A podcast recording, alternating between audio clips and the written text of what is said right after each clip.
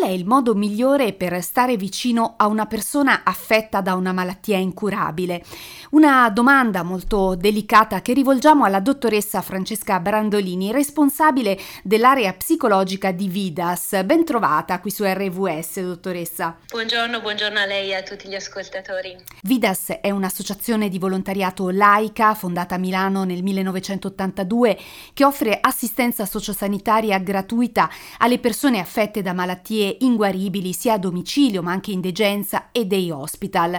Qual è quindi il modo migliore per stare vicino a una persona che è affetta da una malattia incurabile?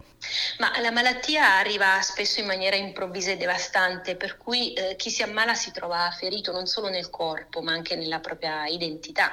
E quindi stare vicino a chi soffre implica la capacità di affrontare insieme a lui o a lei i continui cambiamenti imposti dalla malattia, senza per questo perdere di vista la persona, quello che è stata e quello che ancora è. Eh, e quindi aiutandola nei limiti del possibile a mantenere i suoi ruoli, a sentirsi preziosa, a sentirsi viva ben oltre il proprio essere malata. Quanto sono preziose quindi le parole e i gesti di chi vive accanto al paziente? Ma mi, mi, sento di dire che le parole e i gesti in una condizione di malattia possono essere terapeutici o al contrario essere tossici come più di una medicina. Se vogliamo individuare un denominatore comune ai gesti e alle parole preziose in quelle situazioni, eh, direi che possiamo scegliere la tenerezza, perché prendersi cura con tenerezza di chi sta male, scegliendo parole che accolgono, ma anche parole che possano accarezzare, toccare, abbracciare, eh, permette di ammorbidire, di lenire emozioni e situazioni che di per sé sono molto dolorose e dure, eh, perché spesso chi si ammala prova ribrezzo, prova ambivalenza nei confronti del proprio corpo che in qualche modo lo ha tradito. E credo che non possa esserci nulla di più terapeutico di un gesto di tenerezza, di una carezza, che so, di, di un tè preparato con amore, di un giornale sfogliato insieme, sempre ovviamente chiedendo il permesso, perché non dimentichiamoci che le percezioni e i desideri di un corpo malato possono cambiare di momento in momento, ma eh, aggiungo anche che il tempo della malattia eh, può essere un tempo molto prezioso eh, per ehm, eh, dirsi grazie, per perdonarsi eh, e quindi essere un tempo di cura e relazione che va ben oltre la malattia. Quindi quali sono nel concreto le cose da non dire a un malato e quali invece le parole eh, da usare, da esprimere? Innanzitutto da non dire i consigli non richiesti, perché chi è malato non ha bisogno di sentirsi dire ah al tuo posto fare così oppure che vengano fatti confronti con altre situazioni eh, che sono simili magari solo in apparenza. Perché in realtà eh, chi è malato è l'unico vero esperto di se stesso per cui bisogna eh, ha bisogno di sentirsi accolto e rispettato per quello che è. Eh, e inoltre eh, ferma restando ovviamente la buona fede con cui vengono pronunciate eh, alcune parole ehm, possono risultare veramente mortificanti e lapidarie frasi di incoraggiamento tipo non abbatterti, vedrai che ce la farai, perché in realtà queste possono suonare con un implicito di sottofondo, come se eh, come dire, l'avanzare della malattia e del decadimento fisico possano in qualche modo essere frutto di uno scarso impegno o di una ehm, poca forza di volontà da parte del malato. Eh, chi sta male, soprattutto nelle fasi terminali, ha il sacrosanto diritto di lasciarsi andare e di smettere di combattere se sente che questo non ha più senso, anche perché c'è una consapevolezza stanchezza corporea che spesso arriva proprio dalla malattia e che porta il paziente ad assecondare il corso degli eventi, per cui incitarlo eh, come dire, a nuotare controcorrente eh, può essere davvero mortificante per lui, facendolo sentire in colpa per se stesso e anche per i propri cari. Invece eh, è importante usare parole ancora una volta di tenerezza ma anche di grande rispetto. In generale tutte le parole che con grande sincerità possono aiutare l'altro, eh, senza ovviamente ignorare la malattia, a sentirsi ancora pienamente persona, eh, sapendo che eh, non potremo mai fino in fondo capire cosa sta provando in quella condizione così estrema. Proprio per questo deve essere lui a farci da bussola. Eh, credo che eh, chi sta male, ancora più di parole, ha bisogno di presenza, quindi è importante imparare a stare,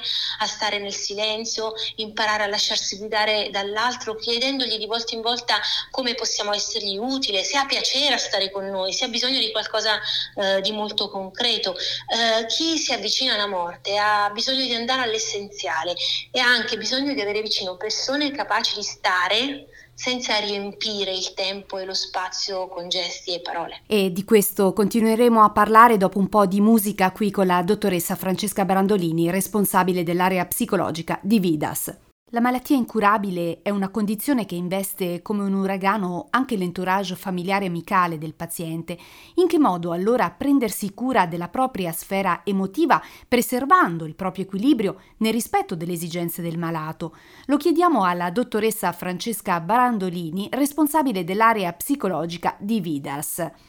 Ma io partirei innanzitutto dal presupposto che la malattia è una condizione comune e frequente, ma allo stesso tempo destabilizzante. Dunque non bisogna aver paura di chiedere aiuto e di condividere le proprie emozioni con chi è capace di ascoltare senza giudicare. E questo non significa necessariamente che debba essere un esperto, può essere anche un buon amico, la vicina di casa. Eh, di fatto non è facile stare accanto a chi soffre. Eh, allo stesso tempo i familiari hanno bisogno di sentirsi autorizzati e legittimati a prendersi cura di se stessi, eh, impegnandosi a trovare degli spazi anche piccoli per potersi ricaricare. Eh, molti dei caregiver che incontriamo nelle nostre assistenze si sentono in colpa solo al pensiero di andare a prendere un caffè con un amico o a fare una passeggiata, invece è importante che capiscano quanto il loro benessere può tradursi in serenità anche per il proprio caro malato, che magari in realtà si sente profondamente in colpa per aver condizionato con la propria malattia la vita di tutta la famiglia. Quando si hanno bambini o ragazzi che vivono le sofferenze di un genitore, ad esempio, come comportarsi e come eh, coinvolgerli e spiegar loro questa eh, situazione difficile? Guardi, questa è una domanda da un milione di dollari che ci fanno in tanti, ma mi sento di dire eh, che i figli hanno sempre bisogno di verità e la, la verità va raccontata in maniera adeguata alla loro capacità di accoglierla e di integrarla e va anche di pari passo con la loro età. Eh, I figli hanno bisogno di dare un senso a quello che vedono e trovare coerenza tra le parole e i fatti. E quindi è importante spiegare quello che sta accadendo senza necessariamente andare troppo avanti con gli scenari futuri, ma è anche importante avere il coraggio di rispondere alle loro eventuali domande scomode, eh, perché se le pongono vuol dire che la loro mente è pronta a prendere in considerazione quelle ipotesi brutte. Hm? Eh,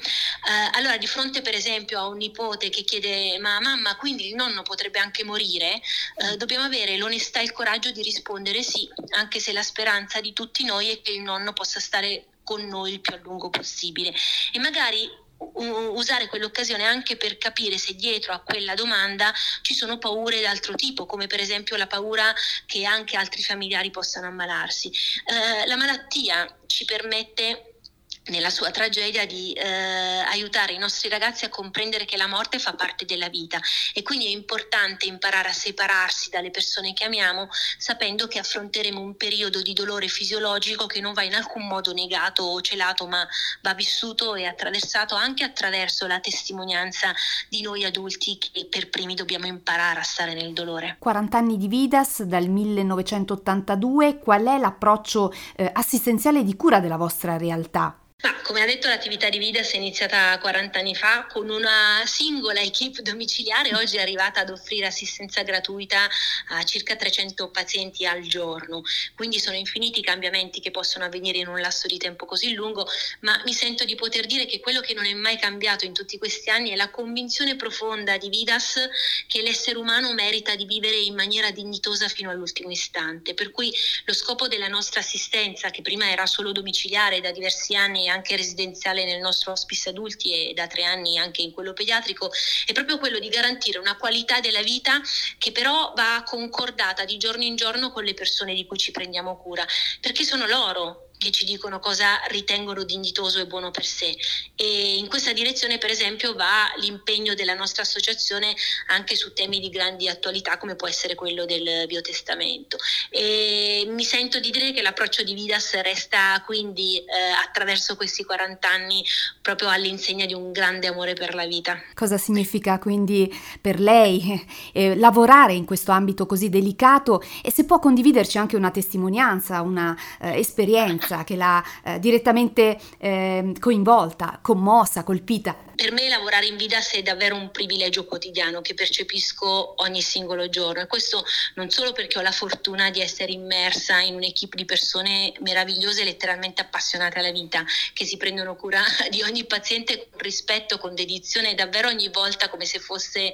la prima volta, ogni volta come se fosse un loro familiare, ma eh, anche perché mh, accompagnare le persone nell'ultimo tratto della loro vita mi permette di confrontarmi ogni giorno con il grande mistero dell'esistenza e di apprezzare con pienezza eh, tutto quello che ho.